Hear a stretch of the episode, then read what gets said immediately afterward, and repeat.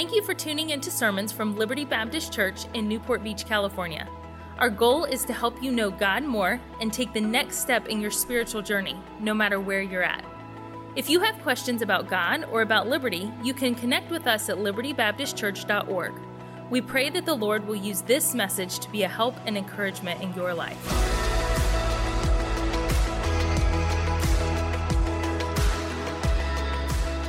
Hebrews chapter 12, we're going to read the first three verses. Hebrews chapter 12, verse 1. Wherefore, seeing we also are compassed about with so great a cloud of witnesses, let us lay aside every weight and the sin which does so easily beset us, and let us run with patience the race that is set before us. Looking unto Jesus, the author and finisher of our faith, who, for the joy that was set before him, endured the cross despising the shame, and is set down at the right hand of the throne of God. For consider him that endured such contradiction of sinners against himself, lest ye be wearied and faint in your minds. Title of the message tonight is This One Thing. This One Thing. Let's pray. Father, thank you for this opportunity, this privilege to stand before these people and open your holy word. Lord, I pray that you would make this time profitable Use this time, dear God, to speak to hearts, work in lives. We'll thank you and praise you for it in Jesus' precious name. Amen. The term life changing is without a doubt overused today. I understand that. It's used kind of casually and commonly. But I honestly believe if you can get a hold of one simple truth tonight that we'll be going over and live in light of it, I believe it'll be life changing for you. I want to speak to you about having the right focus and keeping the right focus in your life and in your ministry. And hopefully, if you're a part of this church, a regular part of this church, hopefully you have a ministry someplace in some aspect of this church's many ministries. I hope you're plugged in, I hope you're involved. And to have that be a reality in your life, to have the right focus, we have to first of all know what our focus is supposed to be. And then, secondly, we have to focus to not get distracted. Daniel 1 8 says, But Daniel purposed in his heart that he would not defile himself. That means he made up his mind. He made a determination in his life. He was not going to defile himself. He was focused. 2 Timothy 2 4 says, No man that warreth entangleth himself with the affairs of this life, that he may please him who hath chosen him to be a soldier. Focused, focused on the goal, and not being distracted by the things that are uh, all around us.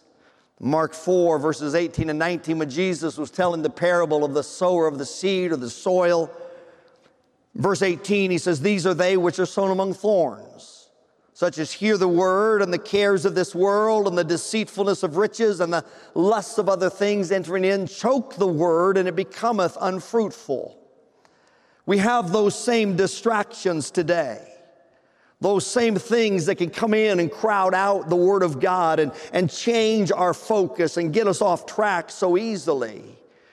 Philippians 3, verse 13, Paul said, Brethren, I count not myself to have apprehended, but this one thing I do forgetting those things which are behind and reaching forth unto those things which are before, I press toward the mark for the prize of the high calling of God in Christ Jesus. If I were to ask you, what is your purpose in life?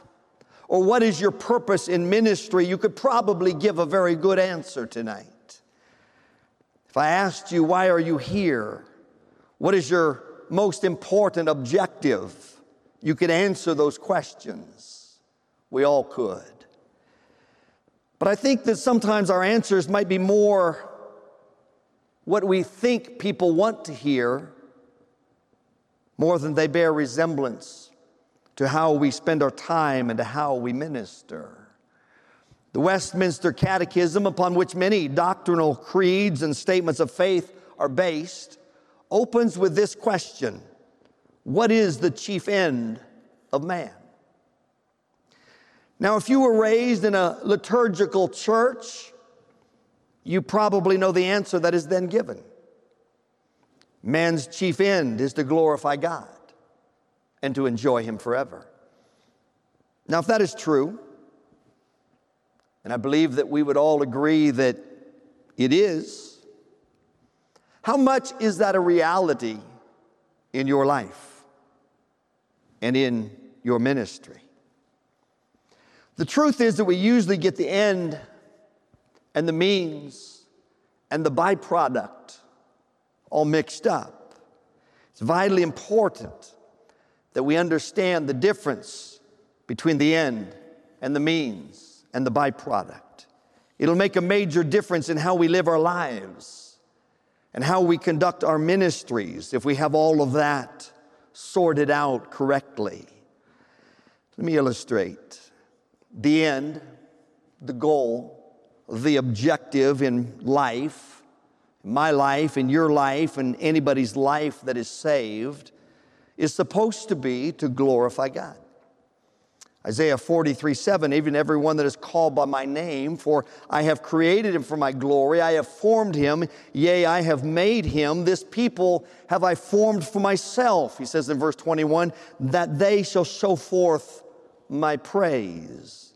Second Thessalonians 1:12 that the name of our Lord Jesus Christ may be glorified in you and ye in him according to the grace of our God and the Lord Jesus Christ.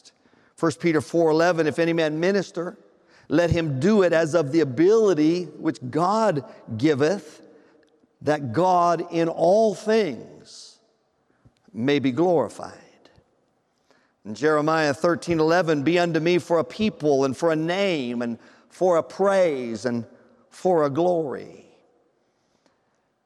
John gives us a glimpse of what is to come in Revelation chapter 4 and verse 11 as they surround the throne, saying, Thou art worthy, O Lord, to receive glory and honor and power.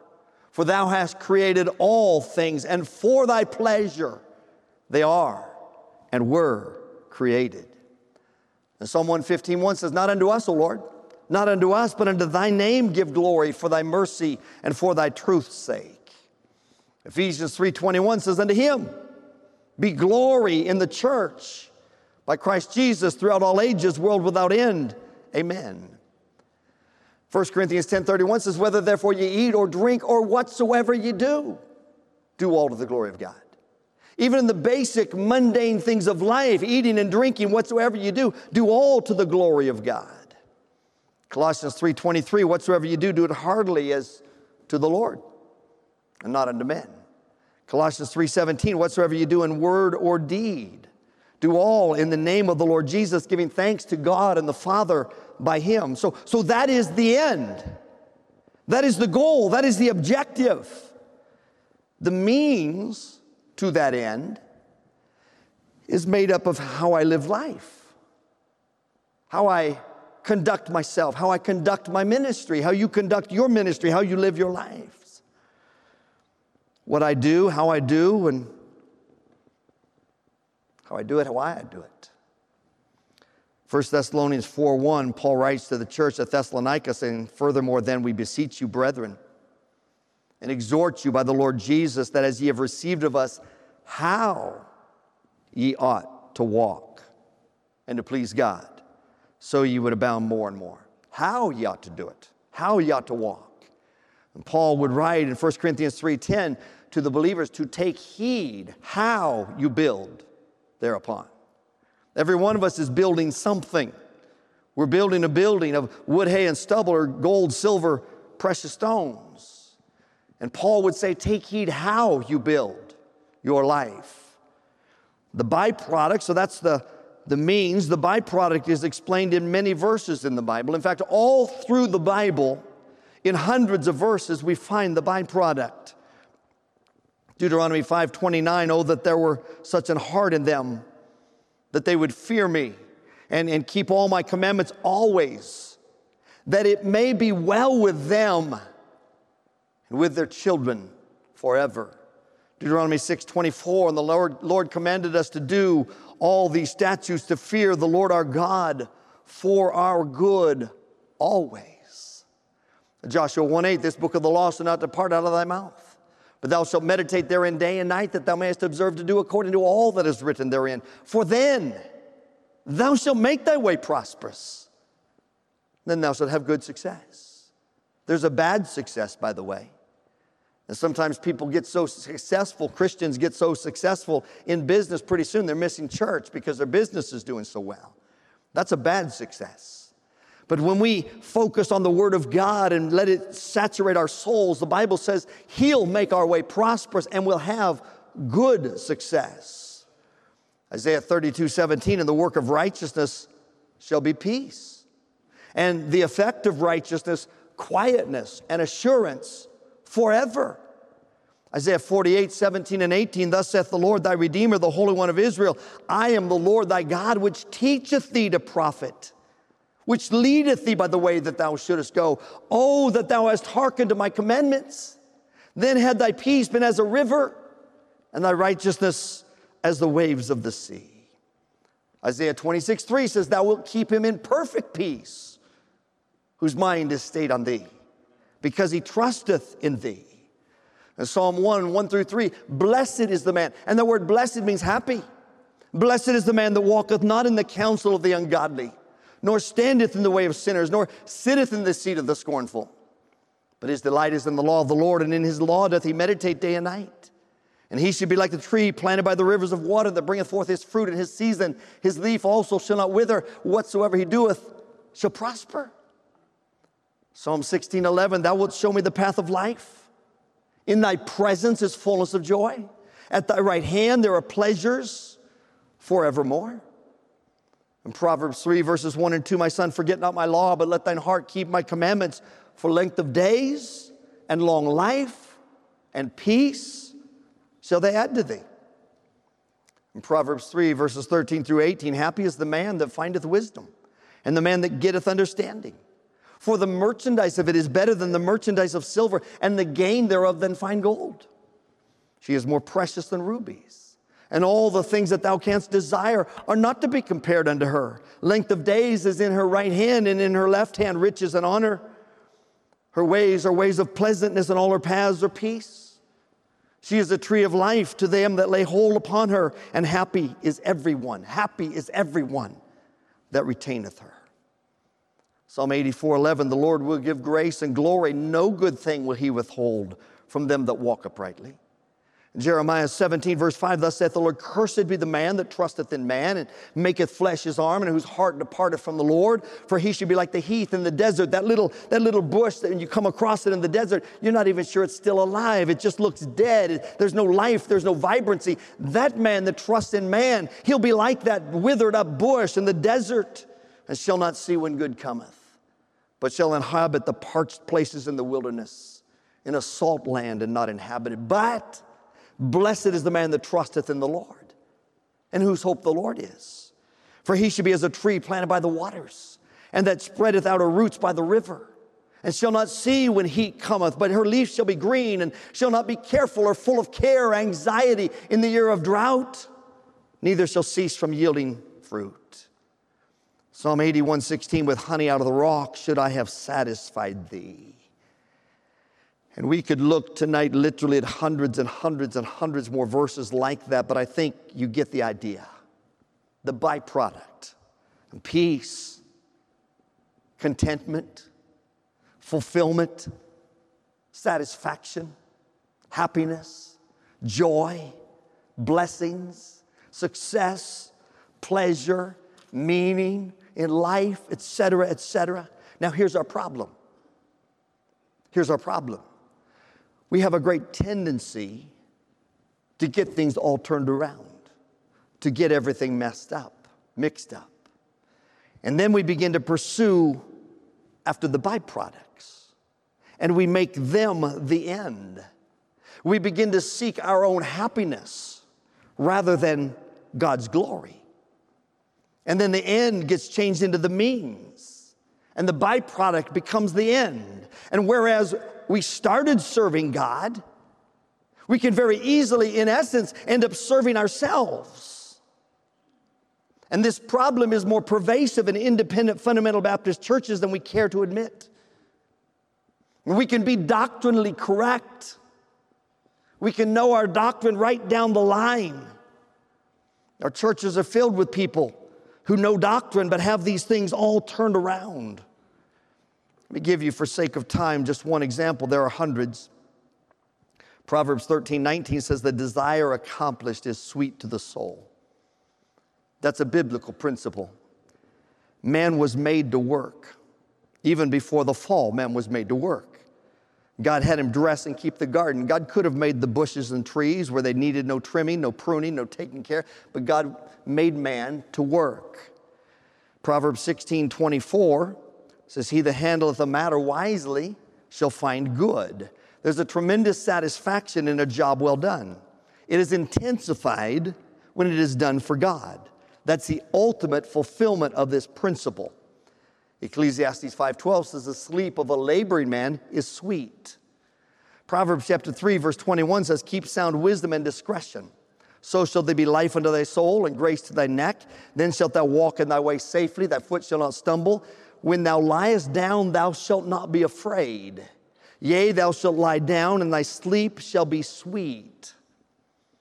Proverbs 16 24 says, Pleasant words are as an honeycomb, sweet to the soul, health to the bones. So I'm made to work and follow God. If I do that, there is a pleasantness, there is a sweetness to life. Getting the job done right, handling my responsibilities well, following biblical principles in what I do, how I act, how I speak, all of those things. The result of all of that, the Bible calls sweet, rewarding, refreshing, fulfilling. But listen to this Proverbs 9 17. Stolen waters are sweet. Proverbs 20 17. Bread of deceit is sweet to a man. So, wait, wait a minute. He gets the same results. He gets sweetness too by being deceitful, by being dishonest, by hanging around the wrong crowd. He's living only for the byproduct that doesn't care how he gets it and he gets the same results. Well, no, not exactly. Proverbs 9, 17, and 18 says, Stolen waters are sweet, and bread eaten in secret is pleasant. But he knoweth not that the dead are there, and that our guests are in the depths of hell.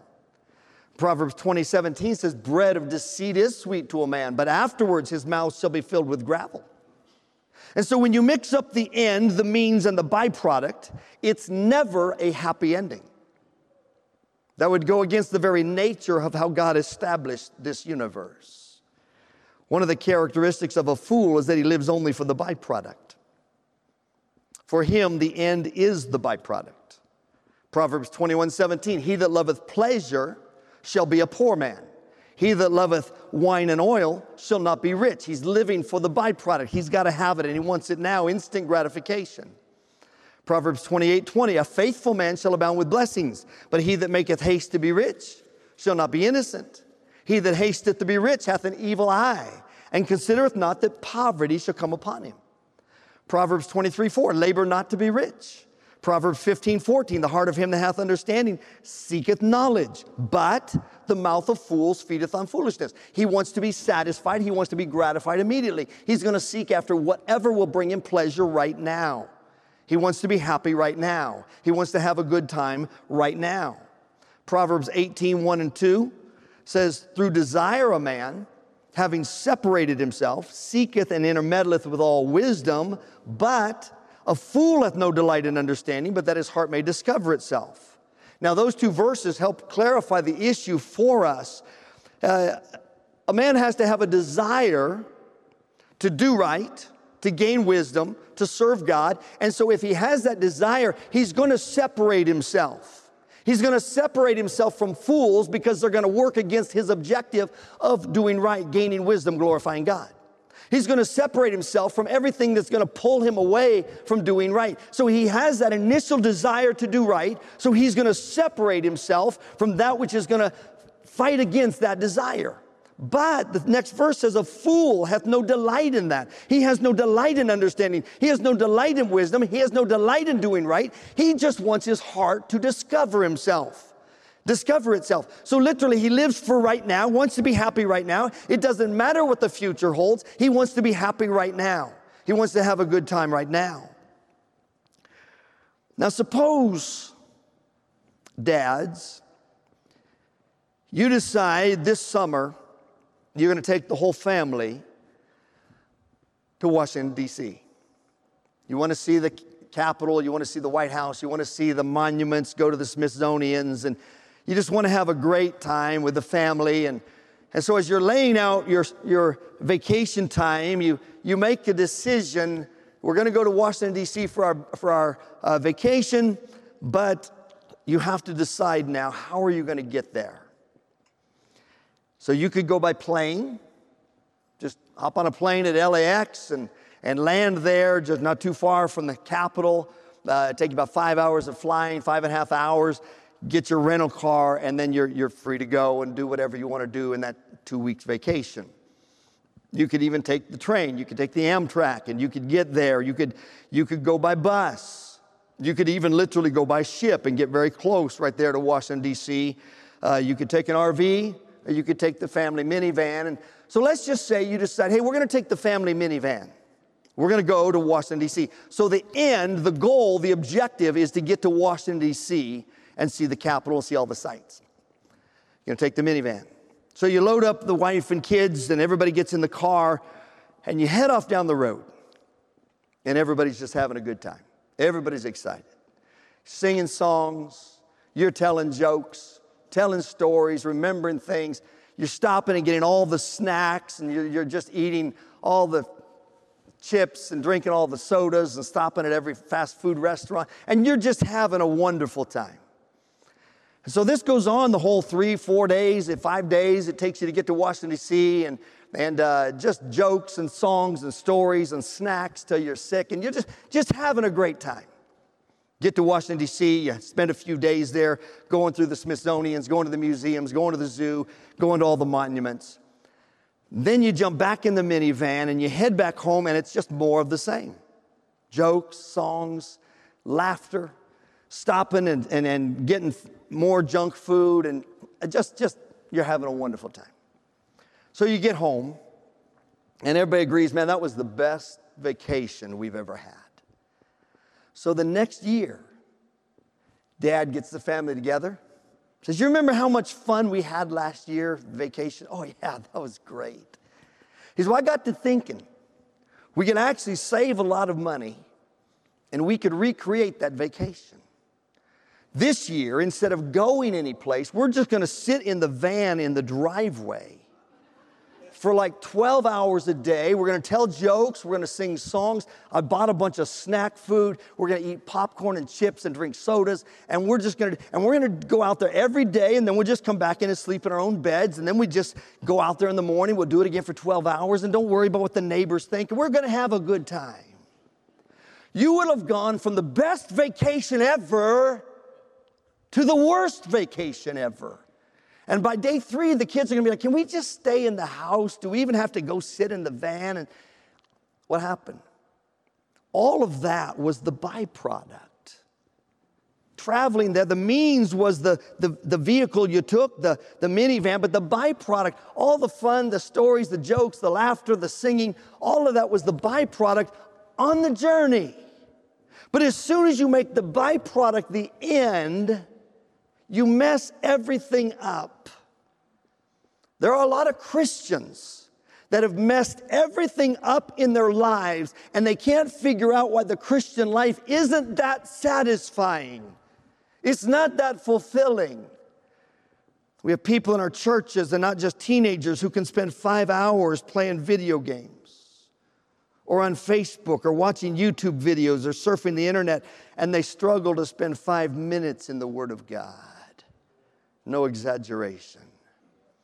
I had a man call me in my office, wanted to talk to the pastor, not a person, not a family that comes to our church. He said, he said my, my wife watches YouTube videos 12 hours a day. He says she doesn't clean the house anymore. She doesn't fix me any meals. She just watches YouTube videos 12, 13 hours a day. And he was getting kind of frustrated. Those people are trying to get the byproduct. They've made it the end. Instant gratification. Ecclesiastes chapter 2 and verse 10, Solomon says, Whatsoever mine eyes desired, I kept not from them. I withheld not my heart from any joy. My heart rejoiced in all my labor, and this was my portion of all my labor. Then I looked on all the works that my hands had wrought, and all the labor that I'd labored to do, and behold, all was vanity and, and vexation of spirit. There was no profit under the sun. You know, the word vanity means waste, it's a waste. Vexation of spirit is frustration. So Solomon began to live for the byproduct. Whatever he wanted, he got. Instant gratification. He wants it right now, he's going to get it. He's going to live for that. And, and, and as he looks back on that portion of his life, he said it was all vanity. It was all in, in vain. In fact, he starts his, his book, Ecclesiastes 1, vanity of vanities, saith the preacher, all is vanity. He says it's all a waste of time. Now, Pastor McMains had homiletics and hermeneutics in Bible college like I did, and they said, as a preacher, your opening statement's important. Solomon's opening statement is, man, everything's just a waste. Everything's a waste. All is vanity. Vexation of spirit. I'm so frustrated. In, in, in, Ecclesiastes 2 1, he said, I said in mine heart, Go to now, I will prove thee with mirth. Therefore enjoy pleasure, and behold, this also is vanity. I said, Of laughter it is, it is mad, and of mirth what doeth it? I sought in mine heart to give myself unto wine. I made me great works. I builded me houses. I planted me vineyards. I made me gardens and orchards, and I planted trees in them of all kinds of fruits. I made pools of water I, to water therewith the wood that bringeth forth trees. I got me servants and maidens, had servants born in my house. Also, I had great possessions of great and small cattle above all that were in Jerusalem before me. I gathered also silver and gold and the peculiar treasure of kings and of the provinces. I got me men singers and women singers and the delights of the sons of men as musical instruments and that of all sorts. Okay, Solomon, so you had everything. What did it do for you? Verse 17, therefore I hated life. A man that had everything, lacked for nothing. He said, It's vanity, it's a waste, it's vexation of spirit, it's frustrating. He said, I hated life. He said, All of this is grievous unto me for all his vanity and vexation of spirit. Why? Because Solomon made the mistake that so many Christians make of beginning to make the byproduct, the end, the focus, the goal of his life. God never intended that we live for the byproduct because it cannot satisfy when it becomes the end. Ecclesiastes 7 Verse 4 The heart of fools is in the house of mirth. It is better to hear the rebuke of the wise than for a man to hear the song of fools, the laughter of the fool. This also is vanity. Ecclesiastes 11 9, he says, Rejoice, O young man, in thy youth, and let thy heart cheer thee in the days of thy youth, and walk in the ways of thine heart and in the sight of thine eyes. But know thou that for all these things God will bring thee into judgment. If you want to just live for everything you see and let's just laugh and party on, he says, One day God's going to bring you into judgment the byproduct becomes all important. The end doesn't matter so much. In fact, ultimately, we lose sight of the end altogether, the true end, what's supposed to be the end. And by the way, you can do that in ministry very easily. You start out, your purpose is to glorify God. It's easy to lose that purpose. You sing on this platform, and your goal, your objective, your prayer is God, I want to glorify you and you're nervous and your knees shake and you're prayed up. Then, after you've sung a few times, and somebody comes and says, Hey, have you ever thought about making a CD? You are really good. And the next time you sing, you're up here singing, thinking, This will look, this will sound good on my CD. What happened? No longer is it about glorifying God, it becomes about you. Spurgeon one time preached a pow- particularly powerful message at the end of the message, as he stepped down from the pulpit, a lady came rushing up to him and said, Oh, Mr. Spurgeon, Mr. Spurgeon, I-, I wanted to tell you, I wanted to be the first to tell you, that's one of the greatest messages that's ever been preached. And Spurgeon looked at her and said, Ma'am, you're not the first to tell me. The devil started telling me that halfway through. We could very easily lose sight. We started teaching a Sunday school class because our burden was for little boys and girls, and we want them to know the Lord. And then pretty soon we want to have the biggest class. Or somebody comes along and says, Man, ever since you started teaching, my little David, he wants to be in Sunday school every week. You're such a great teacher. And now all of a sudden it, it's not so much about God anymore. It's about being the best teacher and keeping that reputation and making sure all the parents think I'm the best teacher. We can lose sight of what the end's supposed to be so easily. Gets hijacked. Matthew 6:33, but seek ye first the kingdom of God. And all these things shall be added unto you. We forget that we are to glorify God. We lose our focus. You remember the church in, in Ephesus, and your pastor is going to be talking about Acts chapter 20. He said when he comes back, and in, Acts chapter 20, you find Paul has poured his heart and his life into this church at Ephesus for three years. I cease not to warn everyone day and night with tears, and he poured out his heart, a mature church, a, a strong church.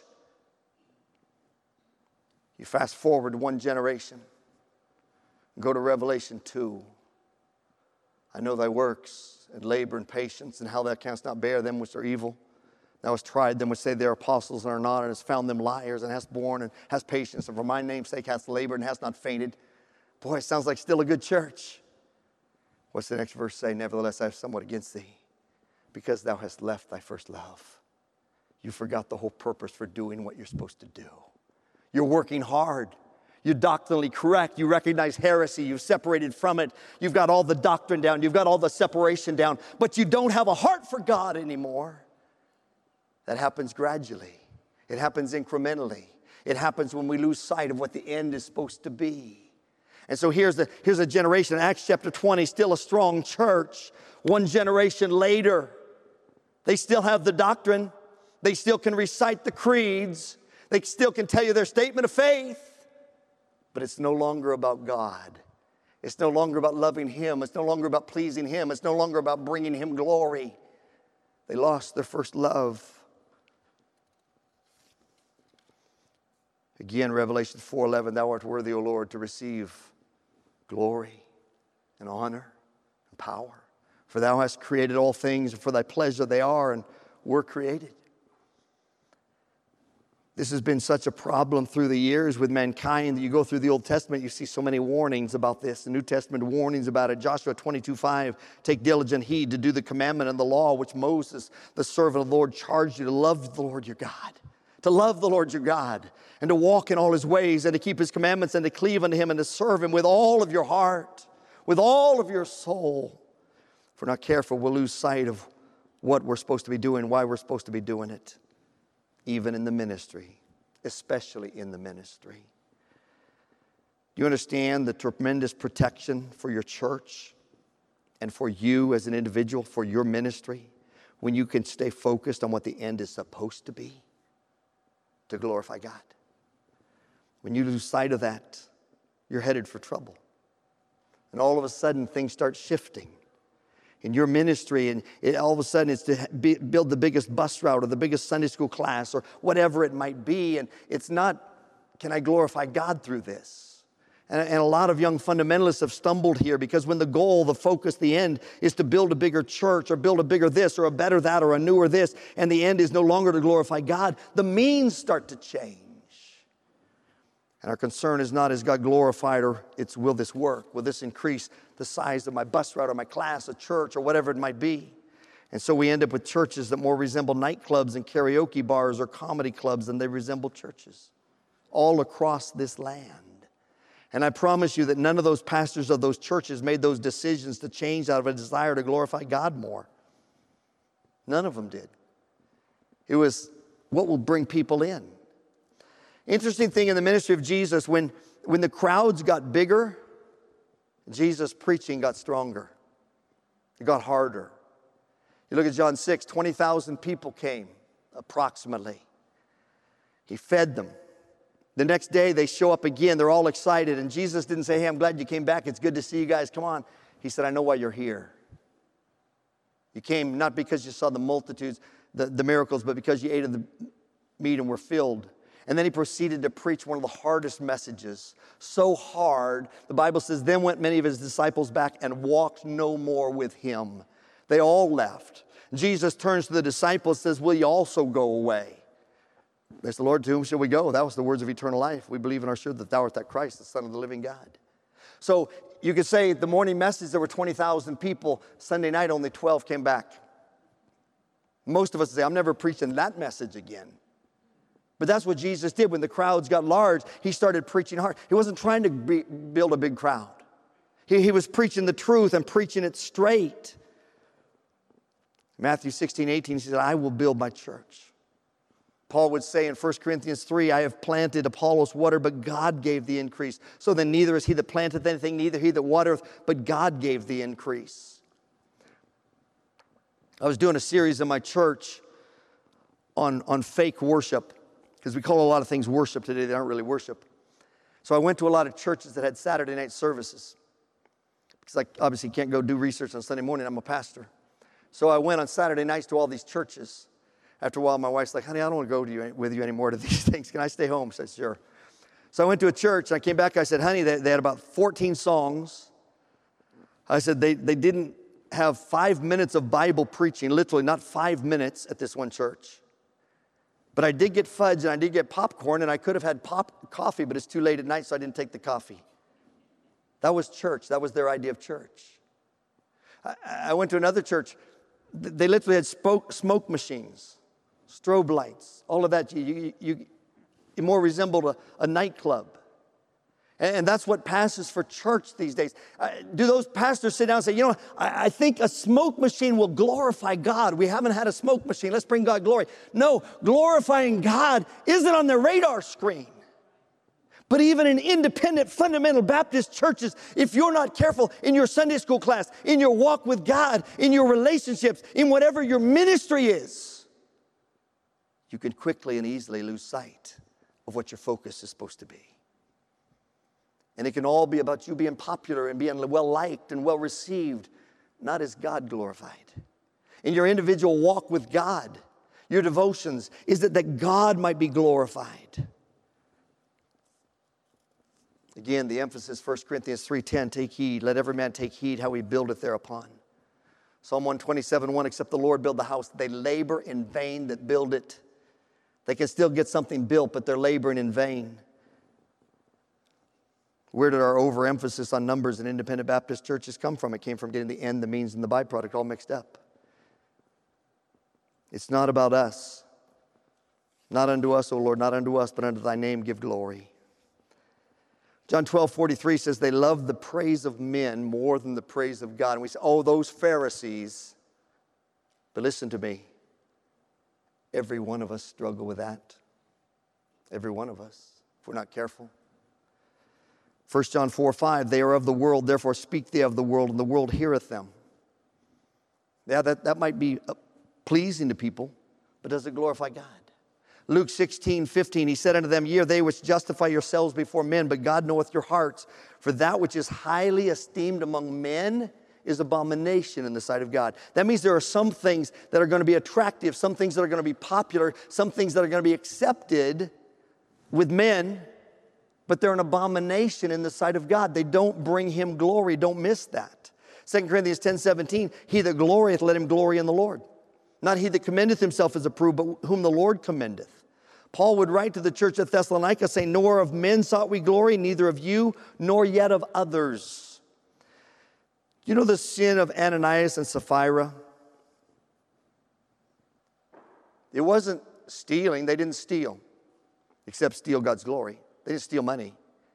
They sold property and then they lied about how much they sold it for because they wanted everybody in the church to think that they brought all the money in. It would be like if you sold a house and you sold the house for $700,000 and, and your church is doing a big fundraising campaign and you come and you make a big presentation of pastor we sold our house and here it is. Here's the proceeds from it. Here's $400000 and yet you got $700000 for it. Well you're perfectly fine keeping that 300000 if you want but when you pretend that you're giving all of it that's where the sin came in with ananias and sapphira. And, and peter would say to him while it remained was it not thine own? And after it was sold was it not in thine own power He said, You could have kept this. You could have just tithed off it. You didn't have to say all this. But so what was their sin? Their sin was being more concerned with looking good than being good. Looking spiritual than being spiritual. Now, let me ask you this if God were still killing people for that sin, how many of us would even be here tonight? More concerned with looking spiritual than being spiritual. More concerned with looking good than being good. That was the sin of Ananias and Sapphira. Paul would say in Galatians 6:14, God forbid that I should glory, save in the cross of our Lord Jesus Christ, by whom the world is crucified unto me, and I unto the, the world. He said, though I preach the gospel, 1 Corinthians 9:16, I have nothing to glory of. Nothing to glory of. For necessity is laid upon me, yea, woe is unto me if I preach not the gospel. 2 Corinthians 4 7, we have this treasure in earthen vessels that the excellency of the power may be of God and not of us.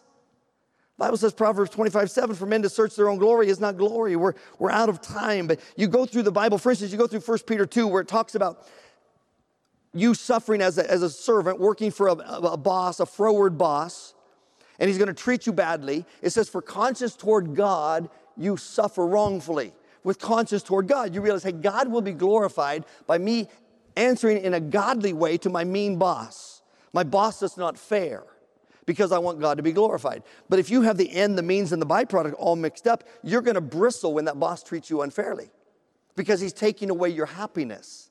He's not taking away God's glory. You can glorify God more in adversity than you can in prosperity. So if your goal is God be glorified, your boss is overbearing and unfair, you say, hey, if, if I can respond as a Christian, I ought to respond, God gets more glory. This is actually a good deal. But if you're living for the byproduct and your boss is a jerk and he treats you wrong, you say, hey, this isn't fair. I'm going to human relations. I'm going to the, the union steward. I'm going, I shouldn't have to put up with this. Why? Because I want my byproduct. I want it now. Changes every area of your life. When you say, you know what, I want, I want God to be glorified. Pastor James Montgomery Boice stood before his Philadelphia church and explained they'd been diagnosed with liver cancer. He said, Should you pray for a miracle? Well, you're free to do that, of course. My general impression is that the God who's able to do miracles, and he certainly can, is also able to keep you from getting the problem in the first place. So, although miracles do happen, they're rare by definition. Above all, I would say pray for the glory of God. He's been given a diagnosis, he's gonna die. Rather than say, Church, pray that God would spare my life. He said, Pray for the glory of God. He said, if you think of God glorifying himself in history and you say, where in all of history has God most glorified himself? He did it at the cross of Jesus Christ, and it wasn't by delivering Jesus from the cross, though he could have. God is in charge. When things like this come into our lives, they are not accidental. It's not as if God somehow forgot what was going on and something bad slipped by. God is not the only one who is in charge. God is not only the one who is in charge, God is also good. Everything He does is good. If God does something in your life, would you change it? If you'd change it, you'd make it worse. It wouldn't be as good. That's what He could say with the diagnosis of you're about to die. Let God be glorified through all that. I'll close with this illustration. We're out of time. But many years ago, a few years back, there was a writer by the name of Hunter Thompson. He advocated a hedonistic lifestyle. He was a famous writer. He wrote, I hate to advocate drugs, alcohol, violence, or insanity to anyone, but they've always worked for me. That was a lie, by the way, as, as, as time would tell. Live out where the real winds blow. Sleep late, have fun, get wild, drink whiskey, and drive fast on empty streets with nothing in mind. Like most others, he said, I was a seeker. He said this at another time in his life. At the same time, I shared a dark suspicion that the life we were leading was a lost cause, that we were all actors, kidding ourselves along on a senseless odyssey. All my life, my heart has sought a thing I cannot name. He said, I would feel trapped, real trapped in this life if I didn't know I could commit suicide at any time. He wrote that 25 years before he died. He finally committed suicide at age 67. One of his idols was Ernest Hemingway, Hemingway, who also committed suicide, a gunshot to the head. In 2003, he said, I would never recommend my life to others. That would be cruel and irresponsible and wrong, I think. This is after a life of advocating his life to others, a lifelong, and people admired him. He was so funny, so witty, so wild and crazy. In his suicide note, he wrote, No more games, no more fun. 67. That is 17 years past 50. 17 more than I needed or wanted. Boring, no fun, relax, this won't hurt. He wrote for four, he lived for four more days after writing this note. And four days later, he committed suicide at 5:42 p.m. on February the 20th. So popular and influential was he that his funeral, which was closed to the general public, was attended by scores of A-list celebrities. Johnny Depp, Senator George McGovern, Senator John Kerry, Lyle Lovett, Ed Bradley of 60 Minutes, Jack Nicholson, Charlie Rose, Bill Murray, Sean Penn, and on and on and on, all the rich and famous. They all showed up to pay tribute to a man who spent his whole life living by the byproduct, living for the byproduct, and died as he lived, miserable, miserable. Don't worry about the byproduct. Focus on the end. You live for the byproduct, I guarantee you, you'll never have the fulfillment and contentment and satisfaction from your Christian life that God intended you to have. And you'll walk around and say, Well, what am I missing? And maybe after a couple of years, you'll just wander away because it never really was all it was cracked up to be but you never really lived the Christian life if you didn't live it the way God intended. Your focus is to be on the end and utilizing the right means to that end. Keep it all in the right balance, keep it all in the right order, then you'll know what it means to have an abundant life. You'll experience the reality of Thou wilt show me the path of life. In Thy presence is fullness of joy. At Thy right hand there are pleasures forevermore. Psalm 85 6, the psalmist said, Wilt thou not revive us again, that thy people may rejoice in thee? And when we do that, all of life is sweeter, more peaceful, better, fulfilling. We're living life as God intended us to live. Thank you for listening to Messages from Liberty. Tune in next week for more Bible teaching or subscribe on iTunes to stay up to date with our current series.